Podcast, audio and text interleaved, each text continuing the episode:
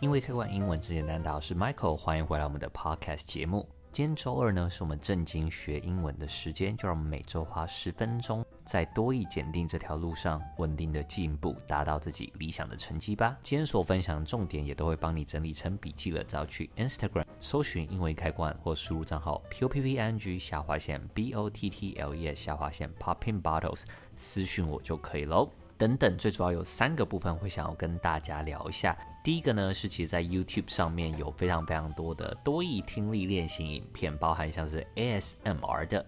那我会分析一下，到底这些影片有帮助吗？还是呢，其实是浪费时间的。第二个阅读的部分呢，则会拉回阅读的根基，教大家怎么背单词，不会忘记，而且呢，出现在考试的时候还可以选到正确答案。最后呢，则是要跟大家分享一下，就是读书会到底要不要参加？那么马上开始今天的讨论吧。首先呢，是在 YouTube 上面有非常非常多的听力练习影片，有各大单元的。那还有另外一种比较特别，它可能时长非常长，动辄三五个小时以上的。那这些听力影片呢，到底有没有帮助？先说结论，就是有。以一个三五个小时以上的那种长的听力练习影片来说，说实在，它只有一个功能，就叫做增加你的熟悉度，或是所谓的语感，让你没有那么害怕英文，对英文呢不是那么的陌生。大概功能就是这样而已。要纯粹靠这个分数提高，其实是有点困难的。以一个三十秒到一分钟的音档好了，如果你真的要学会它的话，第一个你可能要去读它的逐字稿。记下重点的单字，然后将重点单字整理起来，做相关的背诵记忆。最后呢，则是要确保出现考题的时候也可以答对。三十秒到一分钟的音档呢，其实就会需要大家可能五到十分钟，甚至更长的时间来做学习。五六个小时，六个小时，六六三十六，三百六十分钟，你至少就要花三千六百分钟来做学习，它才会是有效的。所以呢，如果你只是顺顺的一次听完六个小时，那对于分数并不会有直接的提升，但还是会有去一点作用啦。对于很久没有接触英文的人呢，或是呢一直以来可能对学习英文相对比较自卑的来说，这个一定是有帮助的。在有了信心之后呢，我们要来聊聊到底怎么样去提高分数。这样类型的音档，你可以自己把它归类成两种，一种呢是拿来做前置的学习的。第二种呢是拿来类似做模测的用途的。那如果是拿来做前置的学习，就像我刚才说的，他可能念三十秒到一分钟之后，请你要把逐字稿找出来或记录下来。通常呢，那种影片都会帮你整理好了。那接下来呢，你要把你不会的重点单字整理下来，然后呢去做寄送。那最好呢是根据不同的主题单元来把它整理，这样以后在复习的时候会方便很多。一天呢，我觉得可以听大概五到十则音档就差不多。那你自己呢，可能花个一个小时左右去把它整理，然后做复习。第二个是到中后期，可以把它当做比较短时间的模测。多益它考试的时间呢，动辄呢要到一个小时。那有的时候呢，我们并不是每天都抓得出完整的一个小时，所以透过通勤可能十十五分钟去复习个十二十题听力，那这样子其实是很划算的。但这个的前提是你已经搞懂可能百分之八九十的内容，只是在看有没有漏网之鱼。这样子用那些 YouTube 上面的素材，才可以真的呢找到信心的同时，又可以得到实质的分数进步。帮大家快速的复习一下那些 YouTube 上面呢非常长的听力素材到底有没有效？它是有效的。那第一步呢，它是可以给你增加信心。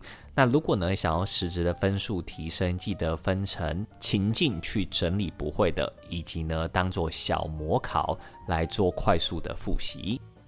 再来呢，则是要跟大家分享一下单字怎么背才不会忘记，而且考试遇到的时候呢，是可以顺利帮助你抢下分数的。那要进入英文单字之前，我们先要来了解一下人类的。大脑是怎么运作的？大脑当然有个地方是专门在处理所谓的记忆的嘛。那记忆的重点呢，就是我们要让它从短期的记忆，比如说五秒钟内，你可以呢 repeat 刚才的东西，好记着它。到之后呢，五天后、五周后的考试，你都可以做到这件事情。那有一个非常有名的研究呢，就是在做所谓的遗忘曲线的。如果我们学到一个东西没有去复习，一个小时后我们只记得四成了。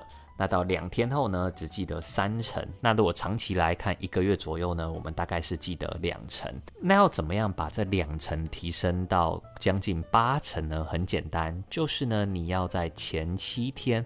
复习四次，这样子就可以维持记得七到八成，而且是持续一个月以上。刚才听力有说嘛，我们可以针对不同的情境做整理，其实意思就是这样。你这一周都是主打机场的情境，那有一个单字你第一天没有完全的背熟，其实没有关系，因为你之后呢读第二天、第三天又会再看到这个单字的出现，那这样呢你就一定背得起来了。在了解记忆曲线之后，你就可能知道。真的就是次数不够多，所以这会造成忘记的部分。那接下来呢，不会忘记之后，就是要怎么样在考试下面拿分了嘛？以多义来说，它第一个会考听力，所以你一定要知道这个单字的发音。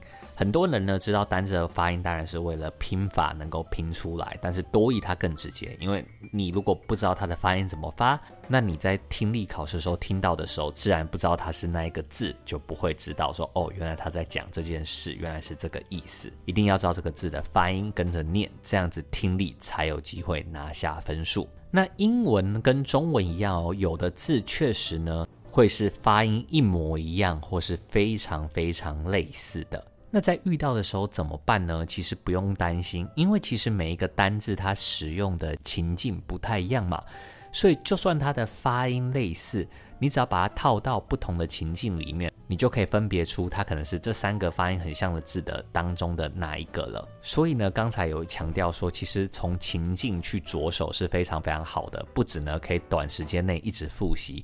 更重要的是，你可以知道说，哦，这个情境这样子的发音大概就是什么意思。那万一以后你在别的情境听到，或许它就是别的发音很类似的单字，而不是背到的这一个。再来呢，是多义的阅读，你则要掌握两样东西，才可以在阅读中顺利取下分数。第一个是它的用法，第二个呢，则是它的搭配词。那搭配词呢，不用多说嘛，因为有的时候它会考你介系词，它会考你后面要接人还是物品，所以你在背诵的时候可以连它前后的介系词、搭配词呢一起来做记忆。那第二种考法就相对之下就比较难喽，它可能会是给你很多。中文意思呢很类似的字，如果呢没有搭配词或是介系词来帮助你删除的话，那这个时候呢，你就要去区分中文一样的字，它在英文底下会有什么细微的差距。如果呢你可以做大量的阅读，然后自己做归纳，这个当然是很好的。那如果是时间比较不足呢，建议大家可以试试看。英英字典，因为英英字典呢，它就会很明显的告诉你什么字是什么意思，还会都会有例句的提供。所以呢，这个就是单招怎么背才不会忘记，而且呢，选择题出现才可以选出来。最后呢，是到底在多义的话要不要加读书会？既然多义它是一个考试。其实你加读书会的目的非常非常的单纯，就是你的分数能不能提高。如果呢，它是与分数提高这个相斥的话，那基本上呢，你就千万不要加读书会。常见的相斥的有几种，第一种是什么呢？你会大受打击。有的人喜欢竞争，有的人呢还是比较喜欢自己读书。但如果呢，你会发现说，其实加入这个呢会给你很多压力，成绩上的可能是社交上的，那真的就不要浪费时间了。第二个重点呢，当然就是时间。有的读书会它是线上的，如果你开个 Meet 视窗，你不会想说去看一些有的没的或开始网购的话，那这个蛮适合你。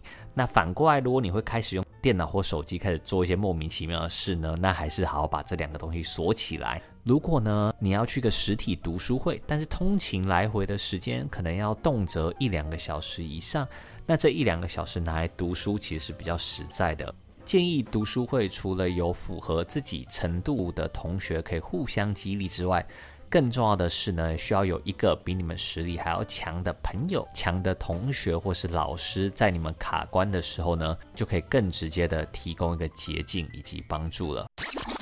所以总体来说，我并不觉得读书会是坏事，只要它的前提是能够帮助你增加成绩。以上呢就是今天的分享。如果觉得内容还不错的话，请帮我留一个五星好评，然后分享给你正在准备多益的朋友吧。那也都可以 follow 我们的各大 social、Instagram、YouTube 等等，都有好玩实用的英文教学内容之外，二零二四年二三月我会开的多益课程以及读书会的最新消息，也会也都会在各大社群来公布。因为开关英文真简单，我是 Michael，我们每周二五都会有新的 podcast 上架，那我们就周五见啦，拜拜。